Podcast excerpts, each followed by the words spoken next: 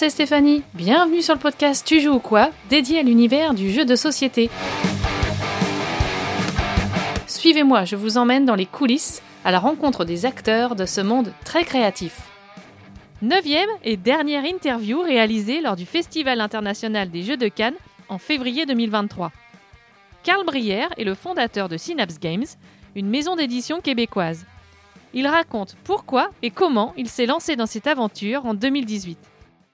Aujourd'hui, je suis avec Carl Brière de Synapse Games, le fondateur de, Synapse Games. Bonjour Stéphanie, ça va bien? Bah oui, très contente de te recevoir. Voilà. Merci, oui, moi aussi. Traverser l'Atlantique pour qu'on se rencontre. oui, oui, la, en fait, c'est la première fois qu'on expose à Cannes, donc on est extrêmement fébrile d'être ici. Donc, euh, bah, je voudrais connaître un peu ton histoire. Voilà, euh, comment on devient éditeur de jeux? Parce que, euh, voilà, comment on se lance dans cette aventure? C'est une excellente question. En fait, ça fait plusieurs années que je suis dans le, dans le monde du jeu. J'étais dans la distribution, même pour un, fabricant de, jeux de société. Donc, j'ai vu différentes facettes, mais j'ai toujours eu le, désir de travailler sur du développement et tout ça. Donc, éventuellement, à un moment donné, à, la force des choses, je me suis dit, si je ne le fais pas maintenant de créer mon propre projet, je risque peut-être de le regretter quand je vais arriver euh, à ma retraite et tout ça. Donc, je voulais pas vivre avec un j'aurais donc dû, comme on dit au Québec. Euh, donc, euh, j'ai, à un moment donné, j'ai décidé de, de me lancer. C'était en 2018 pour décider de fonder Synapse Games. OK, en 2018, donc tu sautes le pas. Je saute le pas, effectivement. Et donc, tu sautes tout seul? Je le saute tout seul. Euh, en fait, ça a été fait euh, beaucoup en collaboration avec le Scorpion Masqué parce qu'eux, ils lançaient des cryptos.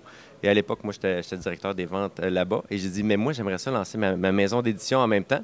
Donc, on a travaillé une espèce de partenariat pour que je sois capable de faire euh, de, lancer Synapse et en même temps de, de, supporter euh, Scorpion Masqué là-dedans. Et donc, ça a été une très, très belle histoire et ça a permis à Synapse là, de, vraiment pouvoir se lancer parce qu'au début, on n'a pas beaucoup de salaire ou pas du tout, en fait. On fait ça pour la passion. Oui, c'est ça. C'est d'abord la passion qui, qui, te, qui te guide. Exact, oui. Alors, quand on se lance justement en 2018, donc euh, déjà, c'est courageux. Bravo. Merci. quand on se lance, on commence par quoi, en fait? Euh, ben, en fait, c'est tout légal et tout ça. Et évidemment, ça prend un jeu. Euh, donc, à ce moment-là, moi, j'avais, euh, je, me suis dit, je vais faire les dents sur un propre jeu. Donc, je me suis mis à, à, créer un jeu. Je, testais beaucoup. il s'appelait Incubation. C'est un jeu familial. Je testais beaucoup avec de la famille, des, mes enfants qui étaient la, cible à l'époque.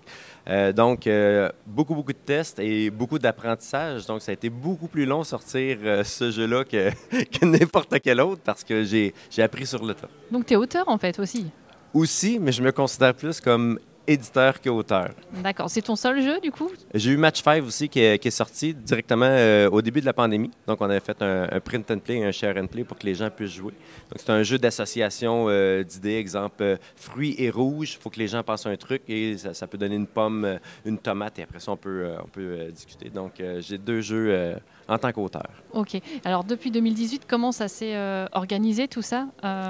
Qu'est-ce que, qu'est-ce que ça implique d'éditer un jeu? Effectivement, c'est le travail après collaboratif, trouver des protos, aller tester des, choses, on, te les amène, tu vas les chercher, enfin, comment ça se passe? Euh, Au début, mais ben, comme on n'était pas connu, on allait beaucoup euh, euh, rechercher au Québec. C'est des, des endroits où on peut jouer à des jeux, où des fois il y a des espèces de speed dating entre éditeurs et, et auteurs. Il y a des concours de protos qui sont organisés.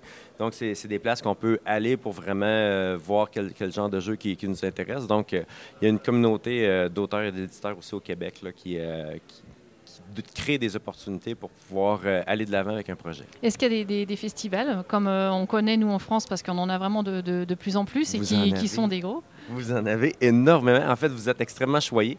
On en a aussi au Québec. Avec la pandémie, ça ralentit évidemment, mais euh, on en a dans le coin de Québec, dans le coin de Montréal. Il y a beaucoup de, petits, de, plus petits festivals, mais c'est supporté par des, des joueurs extrêmement passionnés aussi. Euh, donc souvent, ça va être 300, 400, 500 personnes qui sont là, mais il y en a un petit peu partout au Québec euh, qui sont organisées comme ça. Et au Canada, plus largement aussi, ça, ça, a tendance à prendre bien? Oui, ça, ça prend bien. En fait, au Canada, c'est vraiment des très, très bons consommateurs de jeux. il y a beaucoup, beaucoup d'auteurs de jeux aussi. Il y a des communautés d'auteurs qui, qui se créent pour vraiment faire des, des échanges de donner des retours, qu'est-ce que tu en penses des, des, des, des, sessions de, de playtesting? Euh, donc, il y a vraiment euh, une très, très belle collaboration euh, au niveau, à ce niveau-là aussi au Québec. Oui, au Canada. OK. Donc, il y a quand même un, un, un vivier, on va dire, de, de, de, de, gens qui sont dans le milieu créatif aussi, auteurs, illustrateurs, etc. Oui. Et tout, justement, les jeux édités pour le moment, ce sont des auteurs québécois, illustrateurs québécois? On a des, auteurs québécois ou canadiens. Euh, récemment, on a, on a, commencé à travailler avec euh, des auteurs un petit peu plus loin. Comme on a un jeu qui sort, c'est un auteur euh, coréen. donc, on, on, reçoit par semaine environ 3 à 5 propositions de prototypes. Par semaine? Par semaine. Ah oui. Donc, dépendamment des, des périodes de l'année, il y a des périodes plus creuses que d'autres. Mais pendant la pandémie, je dirais qu'il y a beaucoup d'auteurs qui ont eu euh, du temps pour avoir des idées. Euh, donc, on a été extrêmement sollicités euh, d'un petit peu partout, d'Angleterre, de, France, d'Israël. En fait, on, a un jeu de coquerelle que justement l'auteur vient d'Israël. Mais c'est vrai qu'il y a eu un sacré boom. après, on tout le monde a eu du temps pour se poser et faire ce qu'on avait envie de faire. Exactement. Et quelle est la ligne éditoriale de Synapse Édition donc, pour nous, c'est vraiment euh, des jeux familiaux, stratégie légère, des jeux qui sont faciles à jouer avec n'importe qui, mais qu'un joueur n'est pas ennuyé. Comme moi, je suis plus joueur que la majorité des gens dans mon entourage, ma famille, mes amis tout ça. Et pour moi, c'est important qu'un soit capable de jouer au jeu et qu'il ait du plaisir, mais que moi, j'en ai aussi. Donc, c'est vraiment l'esprit d'avoir un jeu facile d'introduction, mais qui a, une subtilité, euh, un, petit plus après pour euh, contenter le joueur aussi. Alors là, le, catalogue, il comporte euh, combien de jeux et quel, euh, quel jeu, en fait? Euh, Quel jeu? Ben, Un des qui, a été très, très connu, il y a Chris Tower, qui est un jeu de, de blocs dextérité avec un mode saboteur dedans. il y a eu Quattle aussi, un jeu de serpent aztèque et tout ça, qu'on a fait une version jeu de cartes aussi. Match 5, Foilier, qui, qui, qui, sont des jeux plus d'ambiance. Donc, au total, on est rendu à environ sept jeux édités qui sont commercialisés. Euh, en plus de d'autres sorties, donc tous nos jeux pour 2023 sont déjà complétés. En fait, on peut tous les tester en bas ici. Et même, on commence à travailler sur les jeux 2024-2025. D'accord.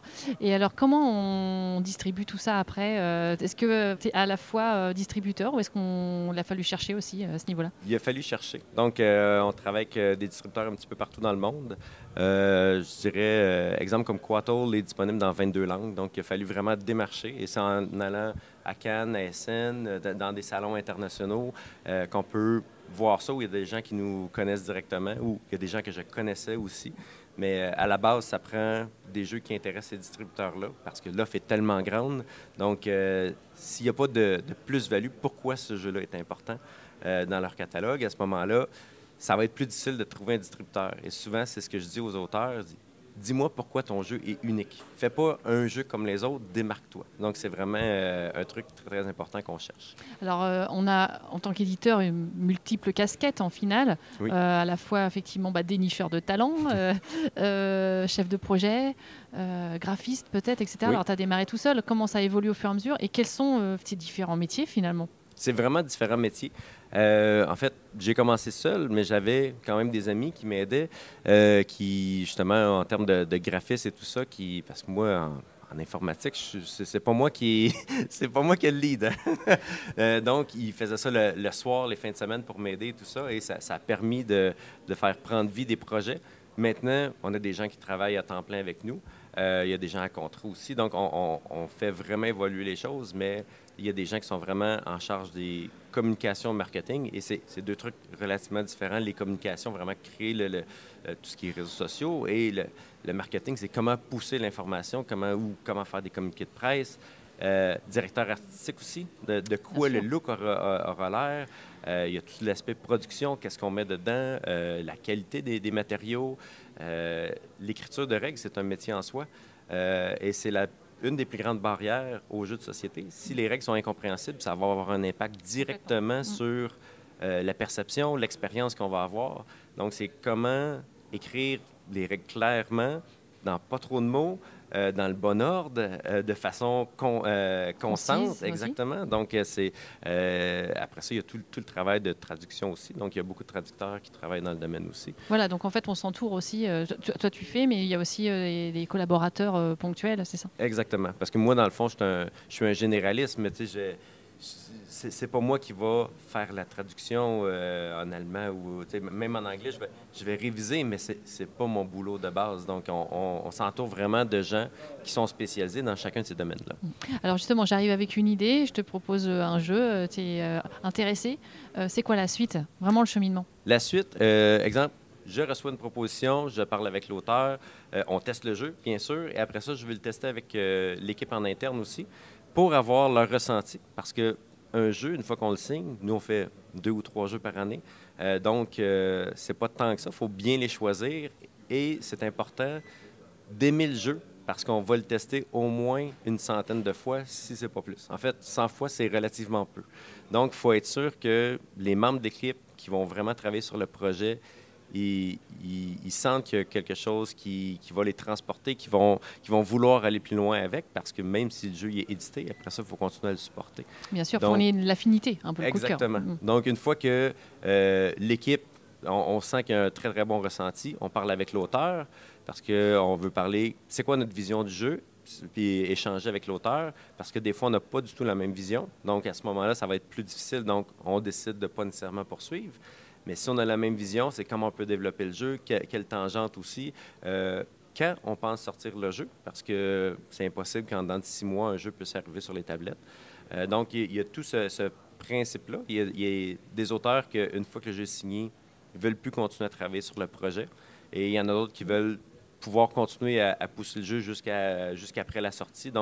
Il y a vraiment plein de sortes d'auteurs, plein de sortes d'éditeurs, ça dépend vraiment. Donc, c'est pour ça que c'est important d'avoir des échanges ouverts avec les auteurs. ce qui est sûr, c'est qu'il faut une relation de confiance euh, énorme. Une fois que, voilà, je pense qu'on on a lancé le projet.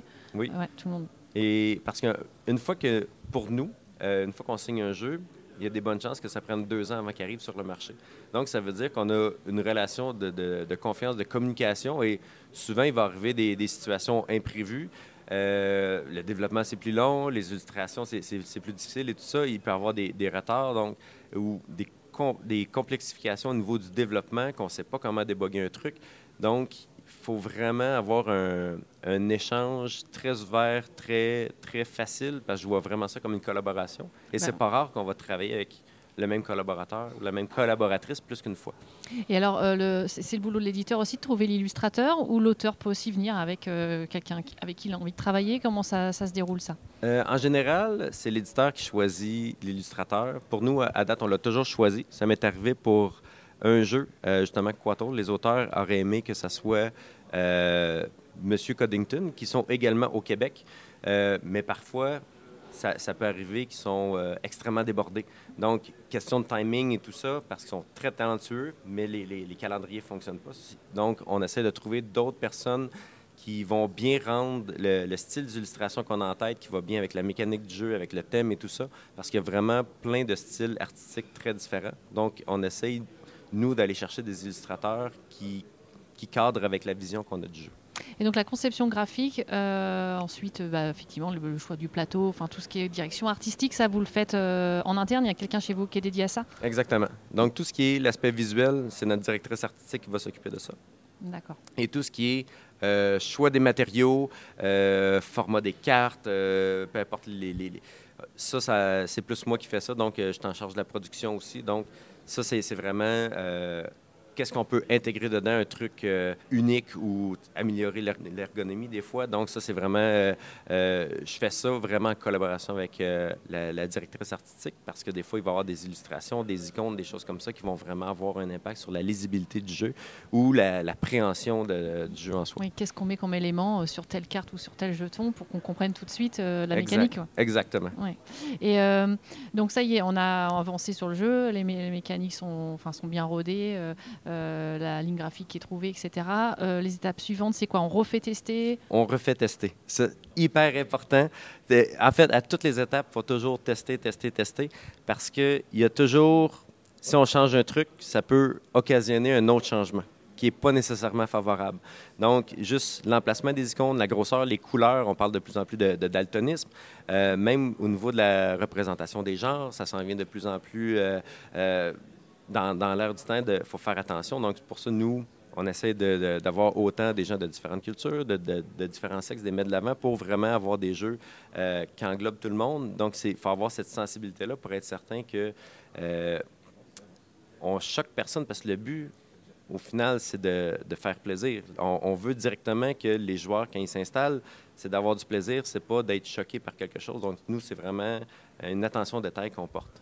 C'est beau d'avoir un métier pour faire plaisir aux gens. Oui, on est chanceux. OK, test refait, refait, refait. Euh, on est prêt. Euh, on, est prêt. On lance la com, donc en fait, c'est ça. Non, avant. Pas tout de suite. Pas tout de suite. Pas tout de suite. Donc, euh, en fait, nous, ce qu'on va faire, c'est qu'on va recevoir tous les échantillons de l'usine pour vraiment manipuler de quoi aura l'air la vraie version. Et avec ça, c'est là qu'on va commencer la com avec certains influenceurs, créateurs de contenu, mais les distributeurs aussi pour trouver nos distributeurs un petit peu partout à l'international qui sera intéressé. C'est vrai que j'ai oublié l'étape de fabrication. Oui. Euh, quand même, importante. Parce que ça, c'est aussi des choses à ça, négocier. Long. oui. Voilà, donc euh, on peut parler de cette étape. Oui, donc ça, la phase de, de, production, c'est beaucoup avec les, les, usines et tout ça. Justement, ici à Cannes, j'ai dû en rencontrer trois ou quatre pour différents projets. Ça aussi, les usines sont spécialisées chacun dans leur domaine. Il y en a qui sont de très bons imprimeurs, il y en a d'autres, c'est pour si c'est des, jeux très complexes avec de la figurine, vont être meilleurs que d'autres. Donc, chaque usine est spécialisée aussi. Donc, c'est de savoir lesquelles sont spécialisées pourquoi. Euh, contrôle qualité aussi. C'est sûr que les prix, les délais de production et tout ça. Donc, tout ça est pris en, compte en fonction de chacun des jeux. Ben voilà, parce qu'il faut aussi euh, pouvoir mettre un prix euh, sans doute raisonnable derrière tout ça. Exactement. Un jeu de cartes à 45 euros, c'est plus compliqué. Euh, oui, effectivement. Est-ce que vous avez justement ce qu'il faut au Québec sur la production, sur l'aspect production? En fait, on a des imprimeurs papier euh, mais dès qu'on arrive avec des contenus plus, euh, exemple des dés, des sabliers, euh, des crayons feuilles, des choses comme ça, c'est beaucoup plus compliqué. Donc, il faut, faut, les faire venir d'un autre pays. et comme nous, on a des distributeurs un petit peu partout dans le monde. Si on fabrique au Québec, ça va être beaucoup plus compliqué parce qu'après ça, il faut transporter pour toute la planète à partir du Québec. Donc, en termes de transport et d'écologie, c'est vraiment pas euh, l'idéal. Mhm. Alors, du coup, là, on a euh, fabriqué notre jeu, euh, on décide un nombre d'exemplaires parce que oui. voilà. Et ça, ça se décide aussi comment Du coup, avec le distributeur, justement Beaucoup les distributeurs. C'est pour, pour voir c'est quoi le potentiel, combien ils pensent aussi, parce que trop produire, c'est pas bon non plus, mais trop peu produire, c'est pas bon. Ça crée des frustrations et souvent, ça peut créer la mort d'un jeu. Et régénérer des coûts, surtout aussi. Exactement. Mm. Mm. Une fois que le jeu est produit, euh, il y a tout la logistique, les transports, les douanes, euh, réserver les conteneurs, euh, tout ce qui est test de sécurité aussi pour être certain qu'il n'y a pas de plomb dans la peinture et un paquet d'autres trucs. Donc, surtout que nous, on fait des jeux familiaux, même un peu pour enfants. Donc, c'est hyper important que de s'assurer que nos produits soient sécuritaires. OK. donc, on, ça y est, on a notre distributeur, etc. Donc là, on lance la communication. On a un plan de com? Un plan de com, effectivement, que nous, on fait sur une année au moins. Donc, pour avant la sortie, pendant la sortie, après la sortie, qu'est-ce qu'on fait en événement, qu'est-ce qu'on fait sur les réseaux sociaux, sur quelle plateforme de réseaux sociaux, euh, quel influenceur ou créateur de contenu on veut utiliser, qu'est-ce qu'on fait pour les boutiques aussi? Donc, c'est vraiment multi, euh, multipalier parce que euh, un consommateur ou un joueur, oui, il peut aller voir certaines plateformes ou Philibert ou d'autres, mais en bout de ligne, si on communique uniquement sur une seule plateforme, on va manquer énormément de gens. Donc, c'est pour ça qu'on est sur du, Instagram, du Facebook, du YouTube, mais pas que, parce que nous, on n'est pas influenceurs en bout de ligne. Mhm. Des gens qui regardent une vidéo du passe-temps vont avoir beaucoup, beaucoup plus de vues ou un monde de jeu. Donc, c'est pour ça qu'il y a comme des, échanges qui se font avec eux pour aider la promotion du jeu aussi. Bien sûr. Et puis être présent sur les, sur les salons, effectivement. Exactement. Pour faire jouer. oui, et c'est hyper important. En fait, nous, c'est la première fois qu'on est à Cannes pour avoir accès à nos joueurs français. Euh, parce qu'on en a au Québec, mais la réaction peut être très différente ou le type de public, puisqu'à Cannes, c'est relativement familial, où il y, a, mm-hmm. quand même des gros joueurs, mais il y a beaucoup de, de public famille et c'est directement notre cible à nous principale. Donc, c'est hyper important de voir la réaction. Euh, comment les gens manipulent le matériel, euh, les réactions des gens, est-ce qu'ils comprennent les règles, à quel point ils sont capables de s'approprier le jeu rapidement. Et ça nous aide pour la suite de quel type de jeu convient bien à cette cible-là? Est-ce qu'il y a des choses à améliorer? Parce que le but, c'est tout le temps de s'améliorer. Mhm. C'est différents jeux, mais on apprend quelque chose à chaque projet. Oui, je veux bien croire. Euh, est-ce que justement au festival, enfin sur ce genre de festival, on rencontre aussi euh, bah, des auteurs qui proposent des protos? C'est aussi cette occasion-là? Oui, exactement. Justement, j'ai eu plusieurs propositions. Euh, et étrangement, le type de jeu proposé entre le Québec ou la France, c'est différent. Euh, même sur le Canada anglais, euh, États-Unis, c'est différent aussi. Le type de jeu est différent. On parle souvent de de jeux euro ou Ameritrash. Donc, il y a vraiment, au niveau de la culture, des jeux très, très différents. Et on le voit aussi en Asie. Les jeux aussi sont très, très différents. Donc, il y a le côté culturel a un impact direct sur le, le- le type de jeu parce que dans le fond, c'est qu'est-ce qui nous inspire, qu'est-ce qui nous entoure, à quoi on joue, qu'est-ce qu'on regarde et qu'est-ce qu'on entend. Euh, il y a énormément de culture en France, donc ça a forcément un impact sur l'inspiration et la création d'un jeu. Ok, donc c'est toujours aussi très constructif euh, ce genre d'événement. Ça, vaut le déplacement? Ça vaut vraiment le déplacement. On va être ici l'an prochain, c'est sûr. Ok. Euh, Synapse Games, c'est c'est- pourquoi? Le nom? Euh, le nom, en fait, moi, euh, ma formation, c'est vraiment pas dans le domaine créatif, c'est plus dans le domaine scientifique. Donc, j'étais en recherche pharmace- pharmaceutique. Et euh, donc, les synapses dans le cerveau, ça sert à créer des connexions dans le cerveau. C'est là qu'on apprend des choses, que no- notre main bouge et tout ça. Et je trouvais que les jeux, c'est un excellent vecteur pour créer des, des connexions entre les joueurs. Donc, c'est pour ça que j'ai appelé ça Synapse Games. C'est clair, depuis qu'on joue, on n'a jamais rencontré autant de monde. Effectivement. Et euh, euh, les projets, alors euh, les, les projets 2023, euh, voilà, qu'est-ce qui sort cette année et quelle est la suite? Quels sont les projets? Euh, en fait, cette année, on a, en fait, ça sort en boutique euh, début mars. On a Juki Juki, qui est un jeu de, de coquerelles qu'on vient écraser avec euh, des tapettes en forme de tongue, qui est un jeu pour enfants, jeunes familles et tout ça. Et en fait, ça claque beaucoup en bas. Euh, en- ensuite de ça, au Pour se printemps. défouler, ça. Ah oui, vraiment. On entend rire. mais Même des tables juste d'adultes, ça rit très, très fort. Donc, euh, justement, pour voir les réactions des gens, ça, c'est c'est vraiment top. Euh, ensuite de ça, vers la fin du printemps, nous allons avoir Tell Me More, qui est une coédition avec Life. Donc, il y a un jeu de... de, ensemble, nous allons raconter une histoire. On a une mise en situation très, très courte avec quatre mots-clés. Ensuite, on part une minuterie de deux minutes. Et à la fin des deux minutes, on tourne la carte et il y a cinq questions. Donc, un joueur va lire la première question et sans se consulter, tous les joueurs doivent répondre la même réponse en même temps. Ok, il faut être connecté encore une Il fois. faut être connecté et c'est très particulier. Donc, les, les les outils donnés aident vraiment à nous mettre sur une piste sans nous donner une réponse. Et la réaction des gens, c'est mais comment ça fonctionne? Au lieu de jouer, ils se questionnent sur comment ça fonctionne et ça fonctionne. Ah, de, voir la réaction des gens, de, de leur surprise à quel point ils ont été capables de trouver des réponses à certaines questions qu'ils ne connaissaient pas, c'est magique. Ok, très intriguant. Et vers la fin de l'été, en fait, dernière semaine d'août, première de septembre, on a un jeu de pose de tuiles qui s'appelle Pyramido. Euh, donc, on, chaque joueur va construire sa propre pyramide avec des, euh, des, des tuiles de, de type pyramide. On va la, la placer devant soi. Ensuite, on place un, un jeton et on remplit le, marché pour le prochain joueur. Nous allons construire notre pyramide sur quatre différents niveaux et euh, les effets vont se cumuler parce que sur le premier étage, sur chacune des tuiles, il y a des icônes, mais quand on a placé notre jeton, ça va activer la zone pour le pointage. Donc, tous les, les icônes qui sont reliées à, cette, euh, à ce jeton-là vont nous donner un point. Mais pour le deuxième étage, on va ajouter des tuiles en laissant en bordure une seule zone de tuiles. Donc, on va voir encore des icônes du premier niveau pour atteindre le deuxième niveau. Donc, il va y avoir une espèce de- d'effet de, de scoring à multiples paliers. Donc, euh, ça, ça va, ça va aller de façon exponentielle et il y a tout un système Vers pour bloquer. là. Oui, exactement. Et bloquer les autres parce qu'on veut pas qu'ils se cassent certaines couleurs et tout ça. Donc, c'est hyper simple. On a fait un livret de règles de façon IKEA qu'on appelle. Donc, une ligne, une image, une ligne, une image pour vraiment faciliter l'appréhension du jeu. D'accord, mais ça va être un peu euh, casse-tête, enfin, euh, du moins peut-être compétitif et casse-tête. hein. C'est oui, en fait, c'est vraiment le jeu que quand j'ai créé Synapse, c'est ce que je voulais atteindre au niveau de. J'ai joué avec ma belle-mère de 70 ans qui joue à des, des jeux euh, de type Uno et des trucs comme ça. Elle est en mesure de jouer et dès le deuxième étage, ah oui, je peux faire ça. Et après ça, au troisième étage, ah oui, je peux aller être bloqué. Donc, un, un premier joueur est extrêmement récompensé et ça sent vraiment bon très, très rapidement et son niveau de, de jeu augmente. Et les joueurs expérimentés, au début, font oui, c'est sympa et tout ça. Arrive le deuxième niveau, là, il fait ah oui, c'est pas mal finalement, c'est malin. Et arrive à la fin, il dit Mais c'est vraiment plus compliqué que ce que je Ouais. Il y a m'attendais. une belle courbe de progression. Exactement. Donc, chaque joueur vraiment trouve son compte et plus on veut se donner du mal, plus on va s'en donner. Donc, c'est, on, on se crée ses propres problèmes. Et alors, quelle est l'ambition pour, euh, pour euh, Synapse Game? Pour toi, pour ton équipe? Euh, ben, en fait, nous, on- il faut qu'on ait plus de personnes parce qu'on est encore une petite équipe. On est trois personnes à temps plein. Euh, donc, on veut continuer d'engager pour avoir des plus beaux produits, des, des produits encore meilleurs.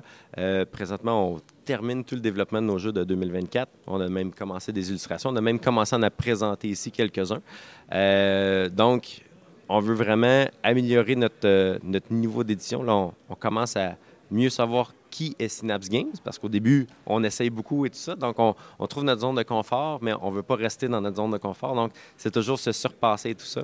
Présentement, je suis très confiant des jeux qu'on va proposer cette année et l'an prochain. Eh ben, Je souhaite euh, bonne chance en tout cas pour, euh, pour l'équipe, pour toute la suite, Merci. pour tous ces jeux qui sortent.